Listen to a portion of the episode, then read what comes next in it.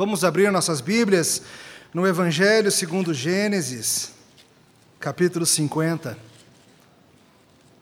Vamos terminar o livro de Gênesis que estamos estudando há mais de um ano. Gênesis, capítulo 50, que poderia sim ser chamado de Evangelho segundo Gênesis, pois ele é cheio da promessa de redenção e da ação do Senhor Jesus. Já faz mais de um ano que começamos a estudar esse belíssimo, importantíssimo livro, e hoje nós chegaremos ao seu final. O nosso plano é, em seguida, já emendarmos com o estudo de Êxodo, vendo o que acontece em seguida. Gênesis, capítulo 50, escute com fé a leitura da palavra do Senhor. Então José se lançou sobre o rosto do seu pai e chorou sobre ele, e o beijou. Ordenou José a seus servos, aos que eram médicos, que embalsamassem a seu pai, e os médicos embalsamaram a Israel, gastando nisso 40 dias, pois assim se cumprem os dias do embalsamamento, e os egípcios o choraram 70 dias. Passados os dias de o chorarem, falou José à casa de Faraó: Se agora achei mercê perante vós, rogo-vos que faleis ao ouvido de Faraó, dizendo: Meu pai me fez jurar, declarando, eis que eu morro, no meu sepulcro que abri para mim na terra de Canaã, ali me sepultarás. Agora, pois, desejo subir e sepultar meu pai, depois voltarei. Respondeu Faraó: Sobe e sepulta o teu pai, como ele te fez jurar. José subiu para sepultar o seu pai, e subiram com ele todos os oficiais de Faraó, os principais da sua casa, todos os principais da terra do Egito, como também toda a casa de José, seus irmãos, a casa do seu pai. Somente deixaram na terra de Gósen as crianças, os rebanhos e o gado. E subiram também com ele tantos carros como cavaleiros, e o cortejo foi grandíssimo. Chegando eles, pois, à eira de Atade, que está além do Jordão, fizeram ali grande e intensa lamentação. E José pranteou seu pai durante 7 dias. Tendo visto os moradores da terra, os cananeus, o luto na eira de Atade, disseram: Grande pranto é este dos egípcios. E por isso se chamou aquele lugar de Abel-Misraim, que está além do Jordão. Fizeram-lhe seus filhos como lhes havia ordenado. Levaram-no para a terra de Canaã e o sepultaram na caverna do campo de Macpela, que Abraão comprara com o campo por posse de sepultura de Aefron, o Eteu, fronteiro a Mamre. Depois disso, voltou José para o Egito, ele, seus irmãos, e todos os que com ele subiram a sepultar o seu pai. Vendo os irmãos de José que seu pai já era morto, disseram: É o caso de José nos perseguir e nos retribuir certamente o mal todo o que lhe fizemos.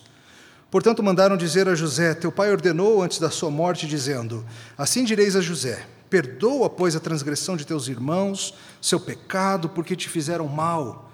Agora, pois, te rogamos que perdoes a transgressão dos servos do Deus de teu pai. José chorou enquanto lhe falavam. Depois vieram também seus irmãos, prostraram-se diante dele e disseram: Eis-nos aqui por teus servos. Respondeu-lhes José: Não temais. Acaso estou eu em lugar de Deus? Vós, na verdade, intentaste o mal contra mim, porém Deus o tornou em bem, para fazer, como vedes agora, que se conserve muita gente em vida. Não temais, pois, eu vos sustentarei a vós outros e a vossos filhos. E assim os consolou e lhes falou ao coração. José habitou no Egito, ele, a casa de seu pai, e viveu 110 anos. Viu José os filhos de Efraim até a 3ª geração, também os filhos de Maquir, filho de Manassés, os quais José tomou sobre seus joelhos. Disse José a seus irmãos: Eu morro. Porém Deus certamente vos visitará e vos fará subir desta terra para a terra que jurou dar a Abraão, a Isaque e a Jacó. José fez jurar os filhos de Israel, dizendo: Certamente Deus vos visitará e fareis transportar os meus ossos daqui. Morreu José da idade de 110 anos. Embalsamaram-no e o puseram num caixão no Egito. Até aqui a palavra do Senhor. Vamos orar. Senhor, nós pedimos que abençoe teu povo aqui nessa igreja, que use esta pregação para abrir nossos olhos para realidades importantes, que converta-nos de nossos maus caminhos e que nos ajude a amar a teu filho e as tuas promessas nas Escrituras. No nome de Jesus. Amém. Queridos, luto nacional é algo que a gente vê em poucas ocasiões. Sim, de vez em quando a gente pode ver um país oficialmente decretando um luto nacional, mas porque era algo importante politicamente para se fazer ou convinha a esse país. Agora, pranto nacional, tristeza nacional por causa de uma morte é algo raro. Lembro-me de 1994, quando faleceu o piloto de Fórmula 1, Ayrton Senna, e esse país ficou em frangalhos. Esse piloto ele era muito amado no Brasil e também fora do Brasil, bastante conhecido pelos seus feitos, pela sua enorme qualidade, e morreu tragicamente num acidente na pista de Imola, em San Marino, ali pertinho da Itália, um dos maiores esportistas de todos os tempos. E com toda a qualidade, todo o carisma que ele tinha, alguns fatores externos contribuíram para que Senna fosse ainda maior aos olhos do povo brasileiro. Suas conquistas se deram entre os anos de 1988 e 1991, uma época muito difícil para o povo brasileiro. Nessa época, o Brasil passava por enorme desarranjo. A gente tinha acabado de ter a primeira eleição democrática popular em tantas décadas, só que logo depois esse mesmo presidente já estava passando por um processo de impeachment e toda a estrutura trazia enorme desconfiança para o povo. Nessa época, a gente passava por uma crise financeira terrível, e nesses poucos anos em que Senna ganhou seus títulos, nós passamos a nossa moeda do cruzado para o cruzado novo, para o cruzeiro real. Vários de vocês aqui nunca sequer passaram por uma transformação de moeda, mas nesses 5, 6 anos, 4 vezes a nossa moeda mudou, ainda não havia acontecido o plano real para estabilizar a moeda. O futebol brasileiro, que tradicionalmente era a fonte de grande alento para o nosso coração, estava só fazendo papelão. Estava, nessa época, há 20 anos sem ganhar uma Copa do Mundo, a chamada Era Dunga. Um fantasma que volta, e volta, e não vai embora. Parecia, nessa época, que o Brasil nunca mais se ergueria no futebol. E Senna era um alento para o povo brasileiro. Um Brasil que só se estrupiava na economia, na política e no futebol, tinha nesse piloto o seu grande alento, um dos poucos fatores do Brasil que era respeitado internacionalmente. Então, no dia 1º de maio de 94, terceira corrida do ano, ainda no começo da temporada, ainda no começo daquela corrida, o seu carro sofreu uma avaria, pelo que tudo indica, na barra de direção, o que conecta o volante aos pneus, ficando impossível de ser guiado. E Senna veio no seu carro, em alta velocidade, a quase 300 km por hora, e pulou assim uma das curvas que seria fácil de fazer se você pudesse virar o volante. E ele conseguiu ainda frear, mas o seu carro atingiu o muro daquela curva chamada Tamburello, a cerca de 200 km por hora, de frente, e um dos pedaços da suspensão dianteira do carro voltou-se e entrou como uma lança pelo visor do seu capacete, estraçalhando sua face e destruindo parte do cérebro. Claro, o pessoal médico chegou rapidamente, o Dr. Sid Watkins, neurocirurgião renomado internacionalmente, chegou imediatamente, tentaram fazer procedimentos de reanimação e várias coisas, mas poucas horas depois, num hospital em Bolonha, ele foi declarado como morto. E o Brasil parou. O corpo veio em cortejo internacional desde a Itália, voando, atravessando o Atlântico, chegando ao Brasil, no aeroporto internacional de Guarulhos, e foi um cortejo desde o aeroporto de Guarulhos até o cemitério do Morumbi. Alguns de vocês conhecem São Paulo, sabem que são muitos quilômetros esse trajeto. E ao longo desses muitos quilômetros, a multidão paulistana parou para, com bandeiras e choro e cantos e diversas coisas, homenagear o seu herói que havia tombado naquele dia. Um cortejo para celebrar, para chorar, para prantear a morte do herói. Quando alguém que é grande para nós, quando alguém que é valioso aos nossos olhos, quando alguém que marcou a nossa história e, de certa forma, nos representou perante esse mundo, morre. Isso causa em nossos corações grande comoção. A gente para ver, a gente para pensar, a gente para tentar engolir o espinhoso fato que está entalado na garganta. E muitas vezes nós choramos juntos como um só povo. Hoje, no final do livro de Gênesis, nós vamos lidar com a morte de 2 homens amados internacionalmente. 2 homens que são conhecidos e amados e que de certa forma nos representam também, como heróis da história do nosso povo, gente que agiu por nós em momentos-chave da história, Jacó e José. Jacó, o último dos grandes patriarcas, o próprio Israel, e depois José, o salvador do mundo, descendente de Abraão, que em tempos de vacas magras nos deu o que comer. E nós vamos ver um cortejo internacional levando Jacó e enterrando com honras. E nisso tudo nós vamos refletir acerca do que é vida, do que é morte, do que é pecado e do que é redenção.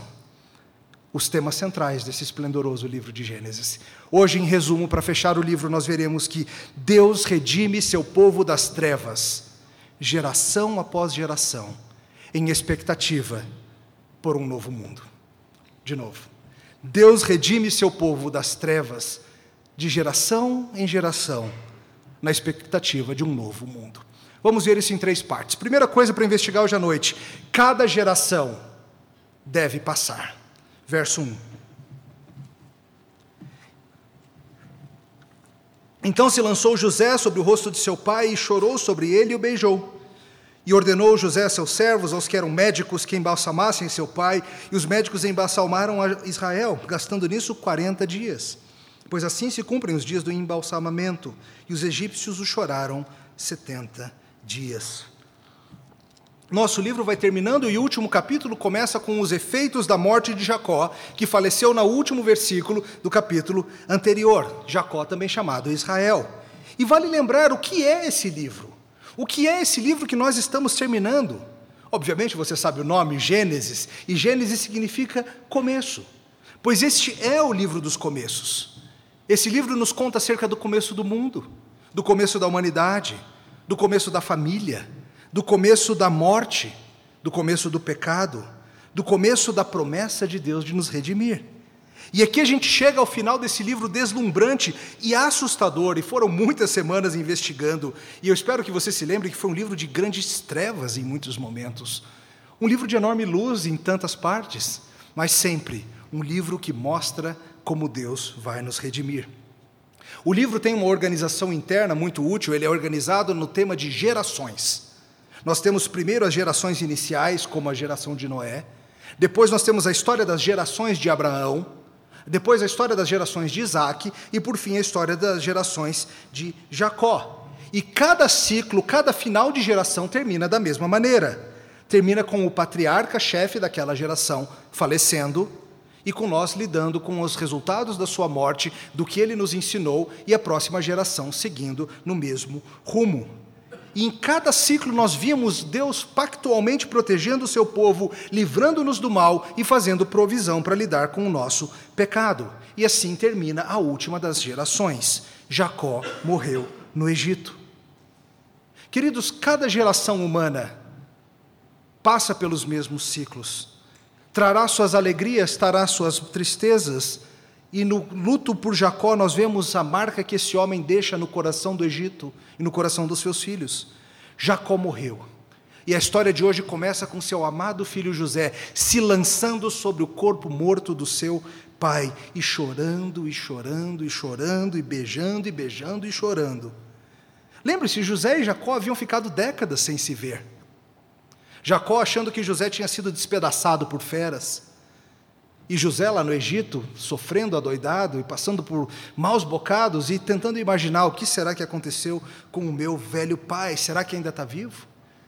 E eles se reencontraram e ainda tiveram juntos mais 17 anos nesse mundo de sombras. E agora José chora e chora pela morte do seu pai. Queridos, essa é uma postura perfeitamente adequada ao crente.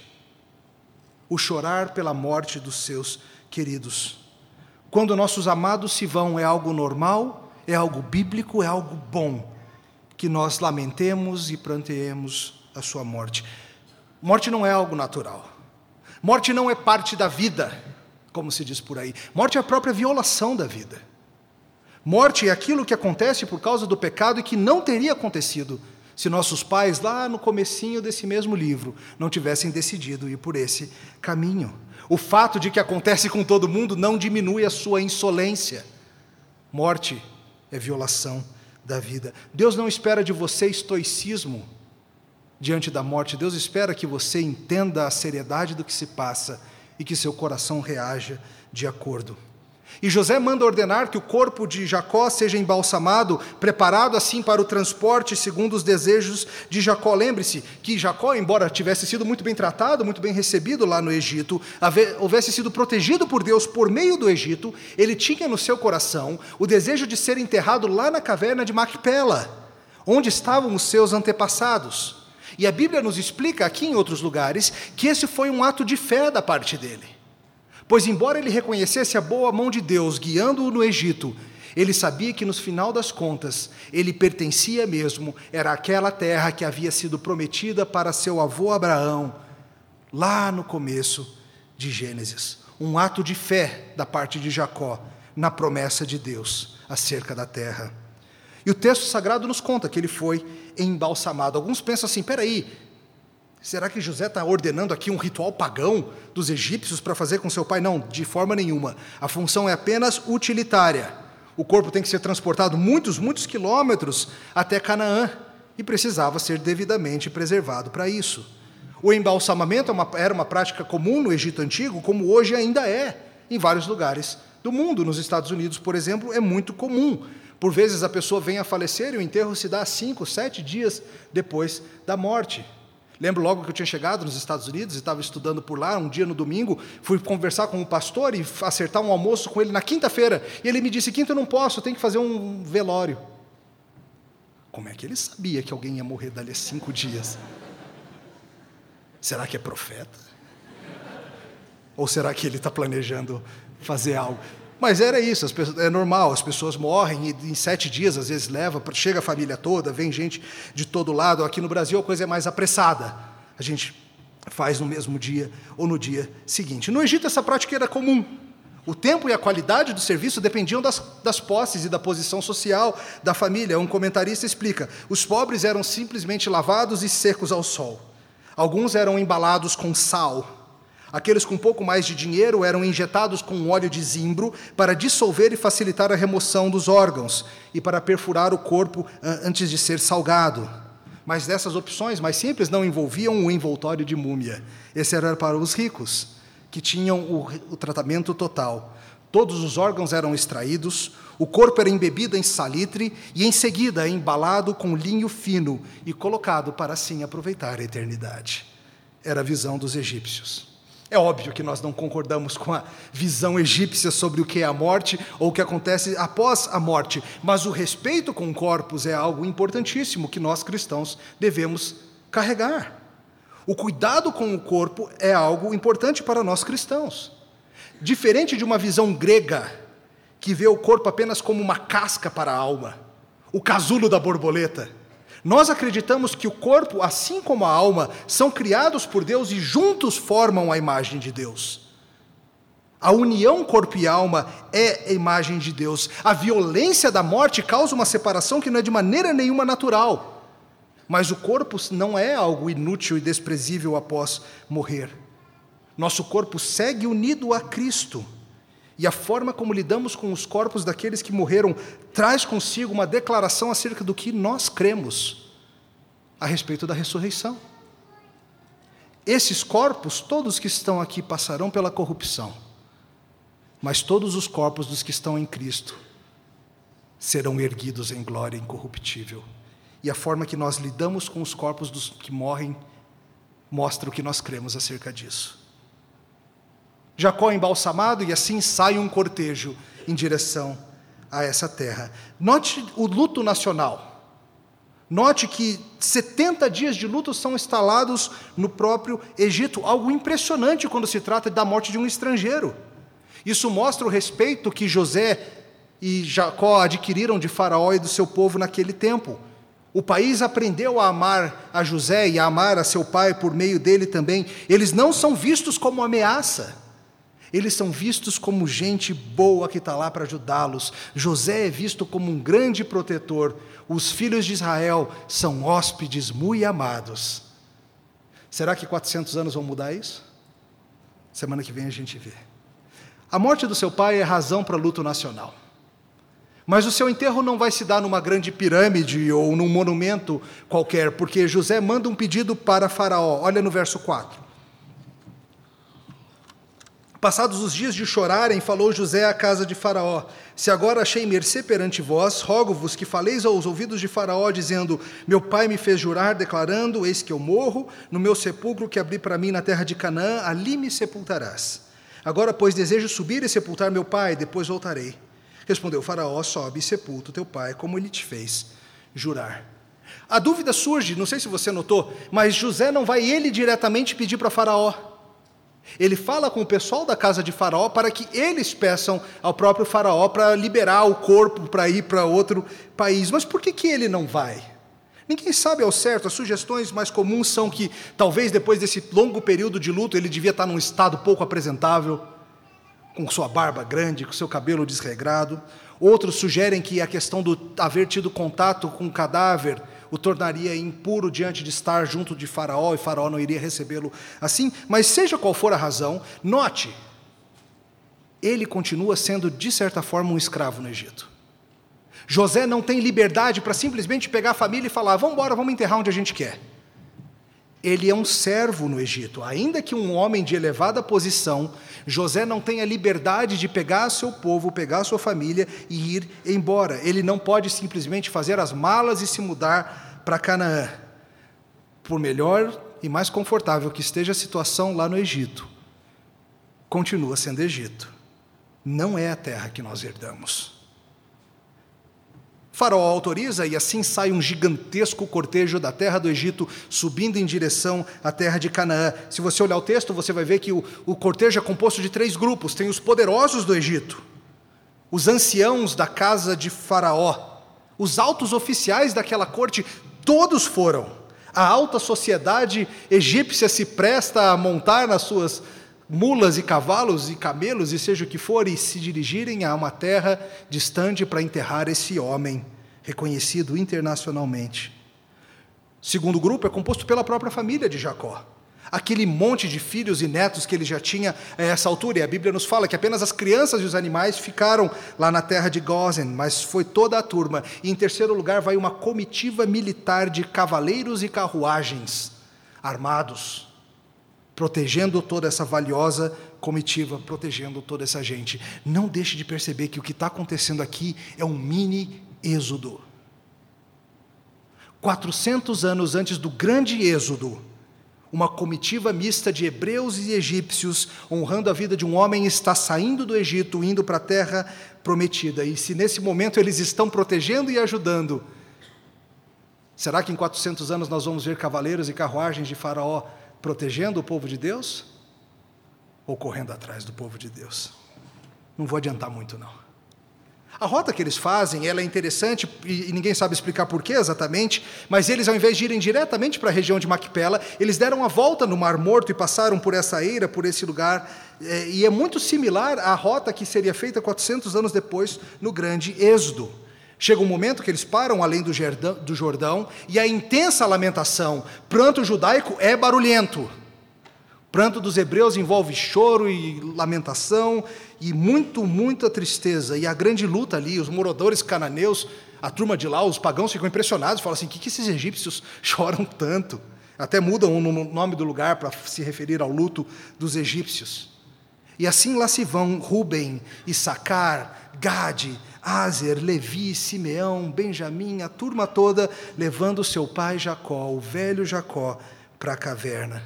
Como um de vocês notou muito bem, conversando comigo esses dias, e Jacó está indo ser colocado para dormir do lado de Lia. Não do lado de Raquel, mas do lado de Lia, a sua primeira e que deveria ter sido única esposa. Kent Hughes diz: ao entrarem, se deparam com os restos mortais de Abraão e sua princesa Sara, do seu amado Isaque, o riso das suas vidas, e a sua Rebeca. E lá esperando está a Lia de Jacó. E ali, reverentemente, eles enterram os restos do seu pai. Fecha-se assim essa geração. E os filhos, o que resta a eles? Veja que eles voltam ao Egito, confiando na providência do Senhor. Morar em Canaã naquele momento não seria bom. Eles estavam protegidos naquela incubadora que foi planejada por Deus, chamada Egito. E esses homens, nenhum deles voltaria a ver a terra prometida. José saíra décadas antes, e agora ele meramente teve alguns dias para vislumbrar de onde ele tinha vindo, e eles estão de volta, e com eles essa verdade: cada geração passará. É uma verdade que a gente tenta evitar pensar muito a respeito dela, mas passará. Os que são crianças hoje, vocês crianças, um dia vocês vão crescer. Parece que demora muito para crescer, né?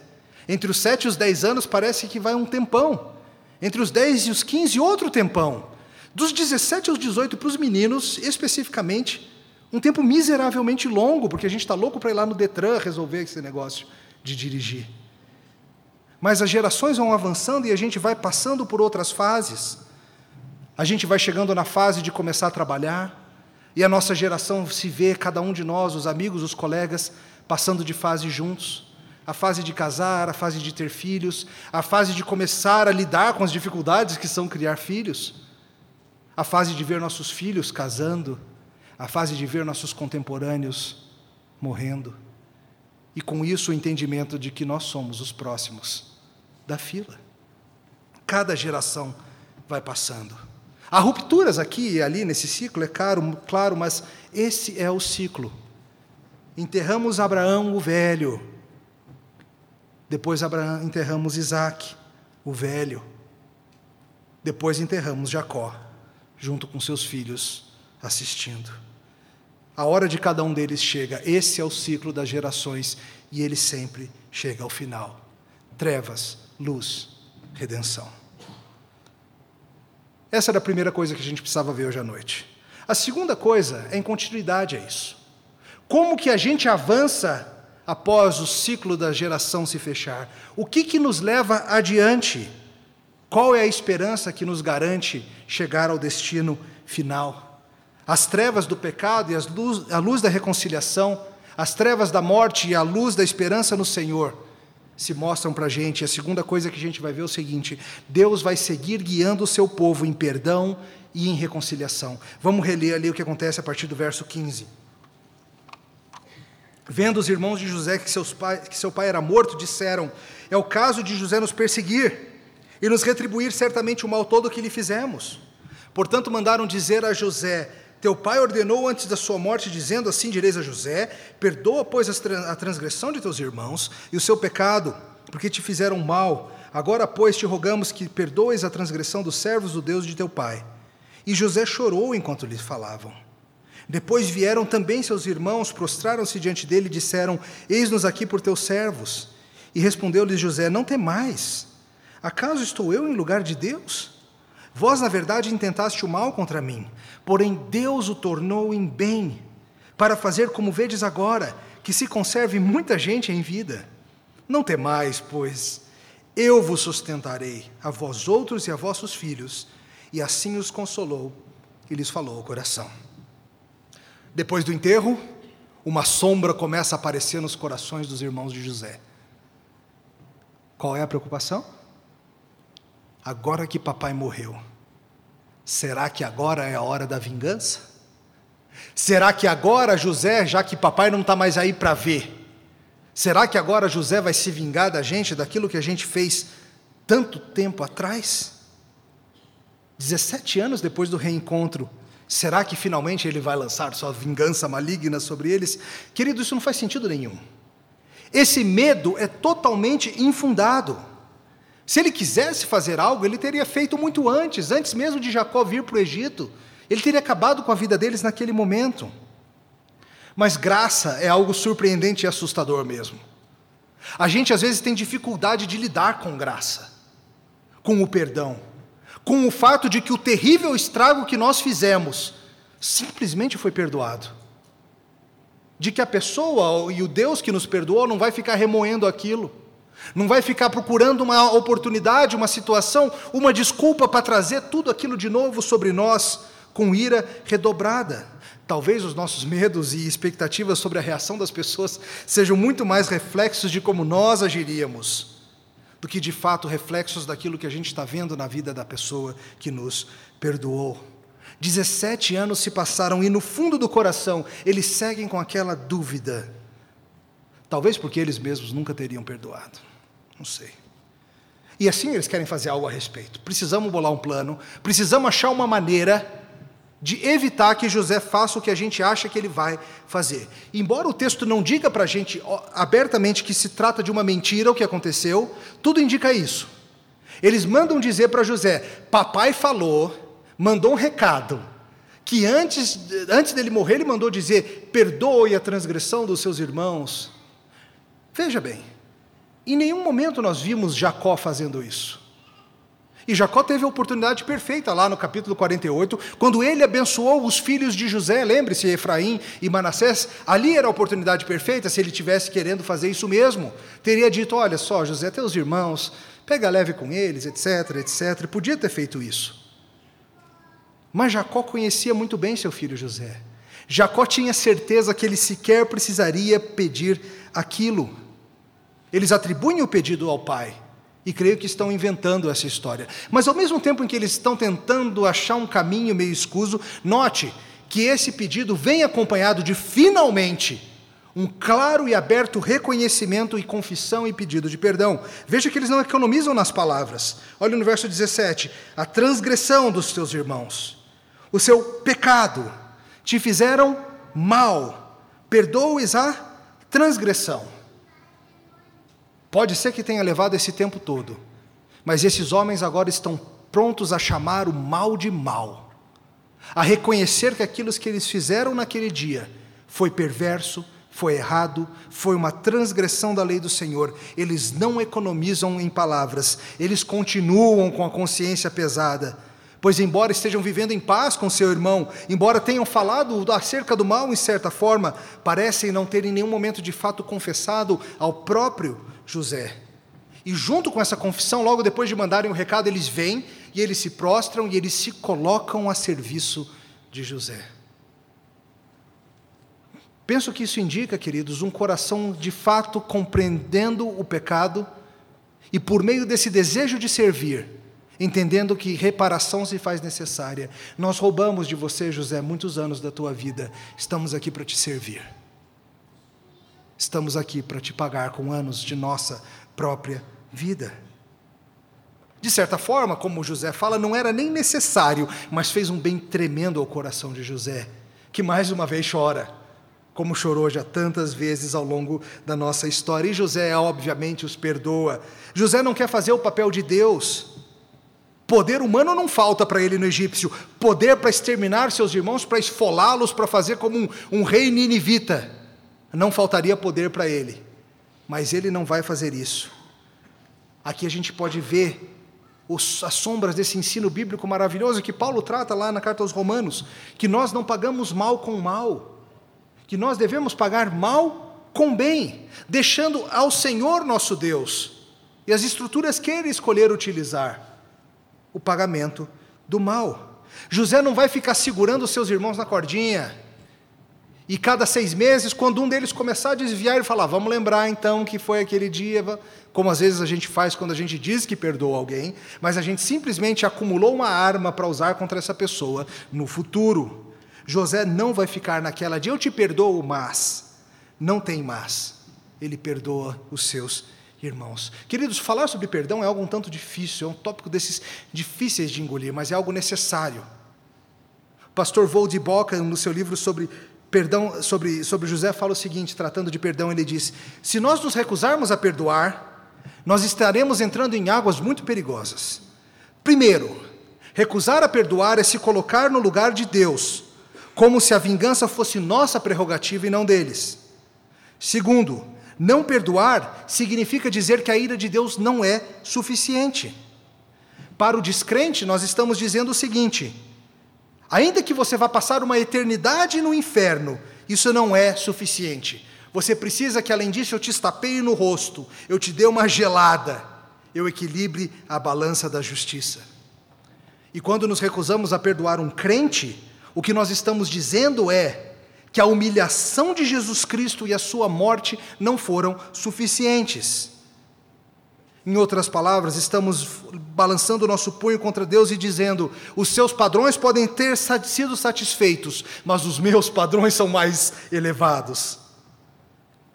Recusar-se a perdoar é a mais alta forma de arrogância. Aqui estamos os perdoados, e nós nos alegramos no perdão do Deus santo e justo. E nós devemos voltar-nos para os nossos irmãos e dizer: meus pecados foram perdoados, os seus também devem ser. Além disso, o perdão vai te libertar do peso terrível de carregar uma ofensa contra você. José não vai ficar perdendo tempo. Ele na hora declara para eles: é claro que eu perdoo vocês.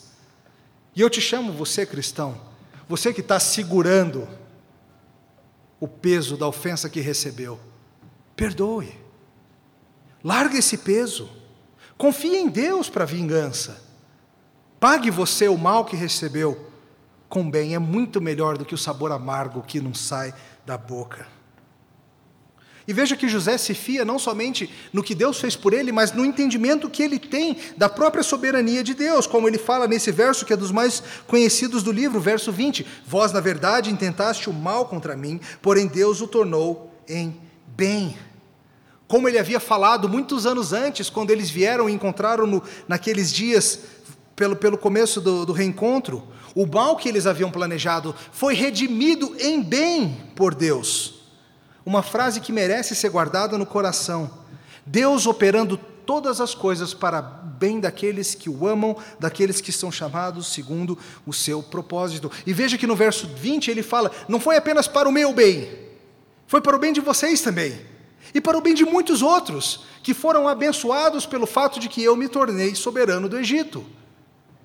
Esse é o poder da redenção oferecida por Deus.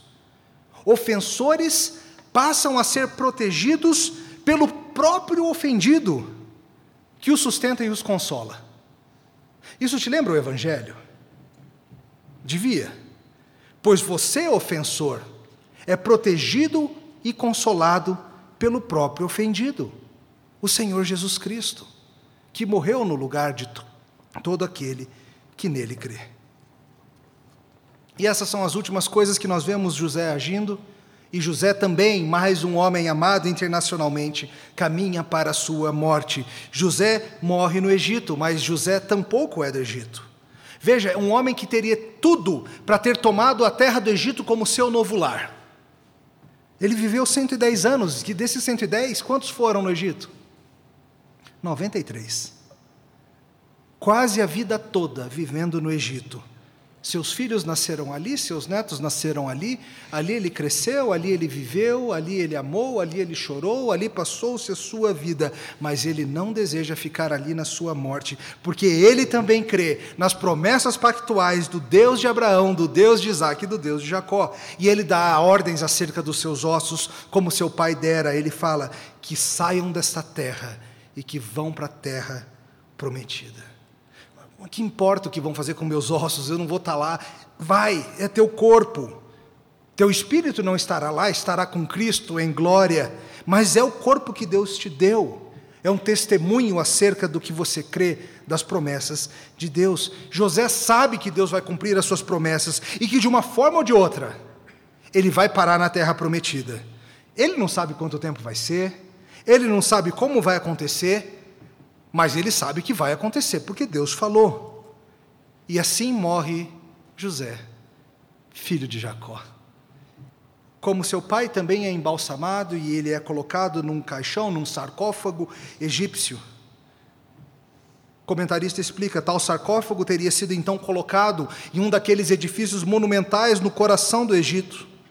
Os egípcios teriam visto tal tumba como um santuário eterno, mas os israelitas viam de uma forma muito diferente, apenas um monumento temporário ao êxodo que estava por vir. Hoje nós lemos em Hebreus capítulo 11, um lembrete das narrativas do livro de Gênesis e das coisas que esses homens e mulheres fizeram. E é muito interessante notar que lá em Hebreus capítulo 11, este momento é o momento que o autor escolhe acerca da vida de José para que seja registrado como grande ato de fé. Isso é muito importante. O grande ato de fé da história de José não foi escapar da mulher de Potifar. Não foi interpretar sonhos na prisão. Não foi ser elevado à posição de honra no Egito. Não foi ter um trabalho que abençoou as nações, como ele fez. Não foi nem mesmo provar e perdoar seus irmãos, reconhecendo que era a mão de Deus que agia por meio deles. O momento marcante da fé de José é pedir que os seus ossos sejam levados para a terra prometida.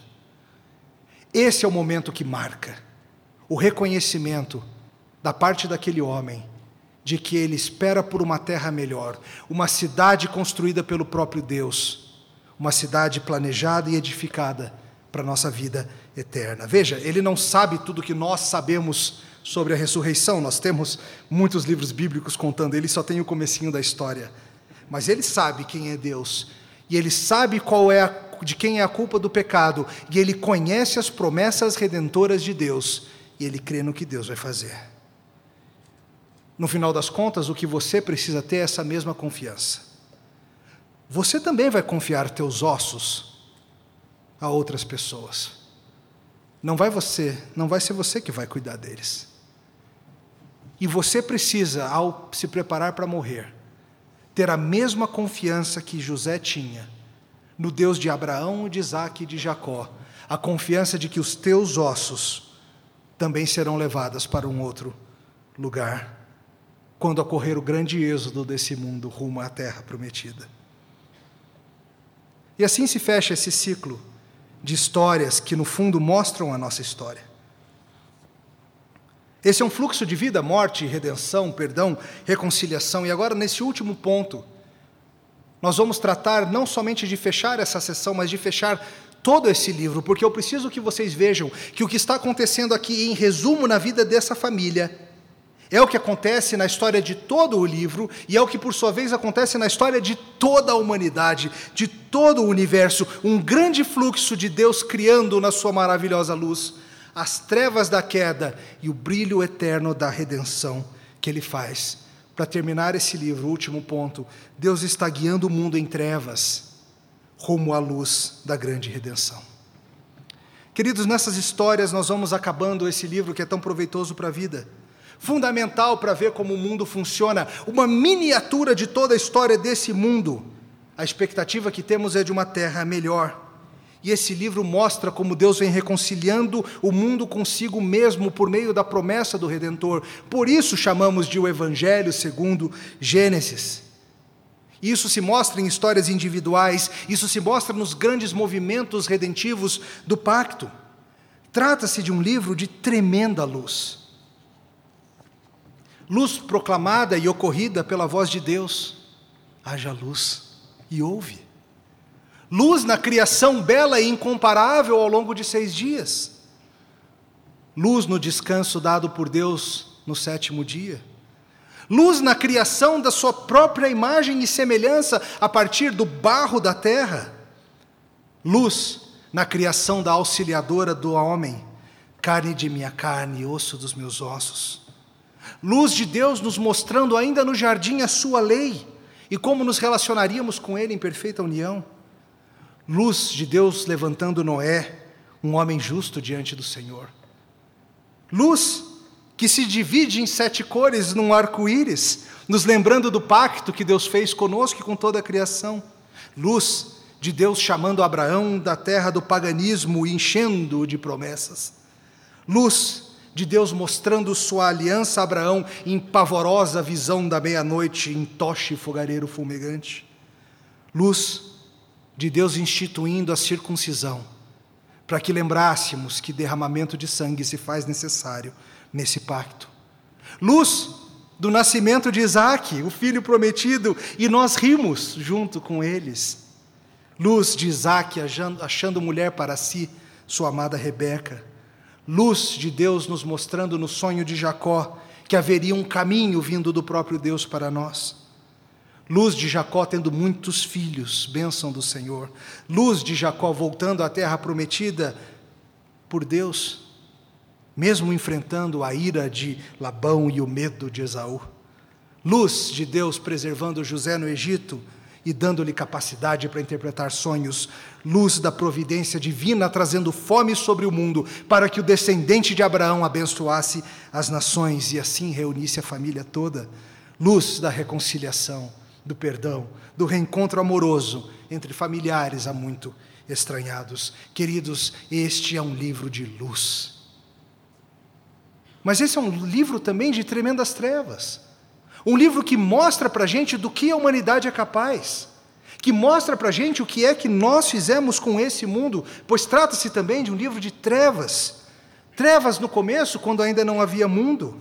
Trevas em pleno jardim, quando a serpente enganosa mente para os nossos pais, chamando a luz de trevas e chamando a trevas de luz, chamando Deus de mentiroso. Trevas quando Eva decide que ia comer, dá para o seu marido e ele come também, e assim o mundo é rachado.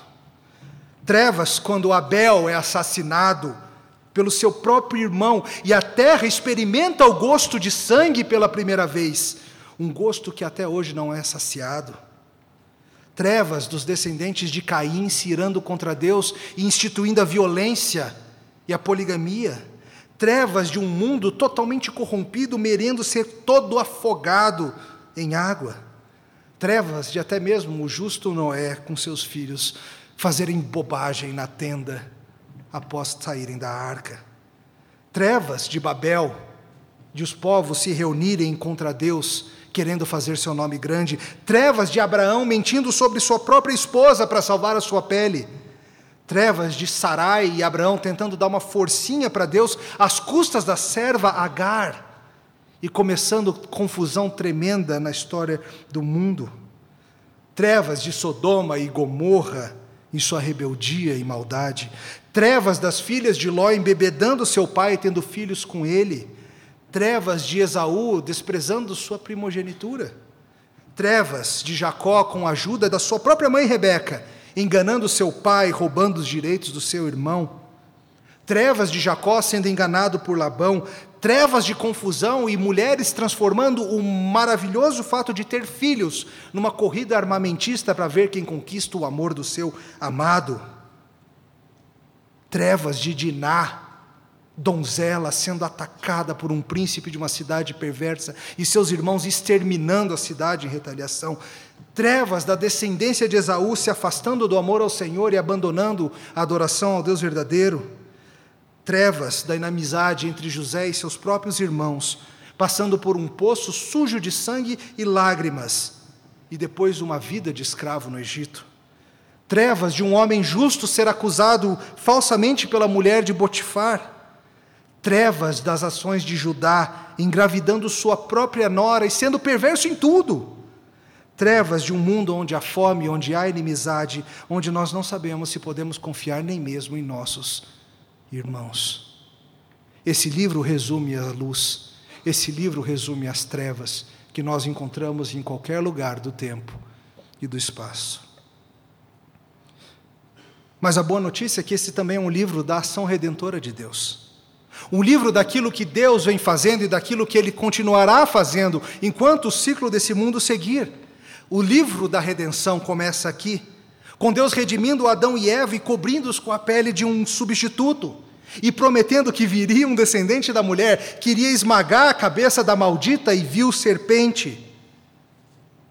A ação redentora de Deus ao tratar com Caim, cobrando dele o preço do sangue de Abel, mostrando que Deus vê sim o pecado, e que o pecado não vai sair impune. Redenção de Deus providenciando uma arca em que Ele protege o seu povo, que é salvo pela fé da sua própria ira. Redenção prometida a Abraão na sua tolice e rebeldia ao jurar com Abraão um pacto eterno que abençoaria todas as nações. Redenção mostrando a Abraão que, por maior que ele fosse, haveria alguém maior que ele, um sacerdote segundo a linhagem de Melquisedec, que seria de fato o grande Redentor. Redenção de Deus livrando Isaque na hora da morte, com a promessa de que ele proveria um cordeiro para si.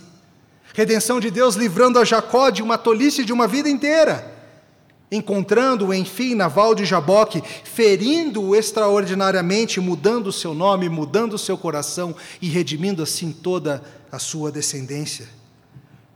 Redenção e proteção a José, quando todos atentaram sua vida com flechas.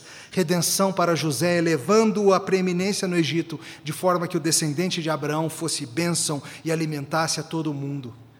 Redenção para Judá, que somente pela graça poderia ser salvo, dando-nos nele a esperança de que a tribo de Judá geraria um leão triunfante que esmagaria os seus inimigos, que pegaria os seus inimigos pelo pescoço, e ao qual todas as nações obedecerão. Ele que é o nosso anjo redentor, Ele que é a semente prometida, redentor da nossa vida, redentor do nosso passado, redentor do nosso futuro, com a certeza de que um dia estaremos na terra de Emanuel. Essa é a esperança de todos os que põem seus ossos para descansar no Senhor de Israel. Esse livro foi acerca do pacto do Senhor, acerca do Redentor prometido e o que Ele vem fazendo desde o princípio. Nós, como José, seremos sepultados na esperança de um êxodo final rumo à Nova Jerusalém. Nossos túmulos aqui nesse mundo são apenas marcas temporárias. Aqui jaz o povo de Nova Jerusalém, apenas aguardando a hora do transporte triunfal para a terra prometida. E assim acaba o começo. Assim acaba o Gênesis. Uma história deslumbrante, uma história de Deus lidando com seu povo desde quando Ele dá largada no tempo e no espaço, no seu plano de criação, queda e redenção. Assim acaba o começo, e é apenas isso, apenas o começo. E termina com perdão, termina com reconciliação, termina com a certeza de que um dia iremos para casa. Oremos. Te louvamos, Senhor, pela obra redentora feita em nosso favor. Te louvamos porque nas trevas deste mundo, Tua luz brilha mais forte, com a certeza de sermos redimidos e sermos transportados em novos corpos para a Nova Jerusalém. Te louvamos pelo Teu pacto eterno, jurado desde o princípio e sendo repetido, amplificado ao longo das gerações. Te louvamos por ter chamado a nós para fazer parte das gerações daqueles que Te amam. Pelo sangue do Cordeiro estamos aqui. No nome dele oramos. Amém.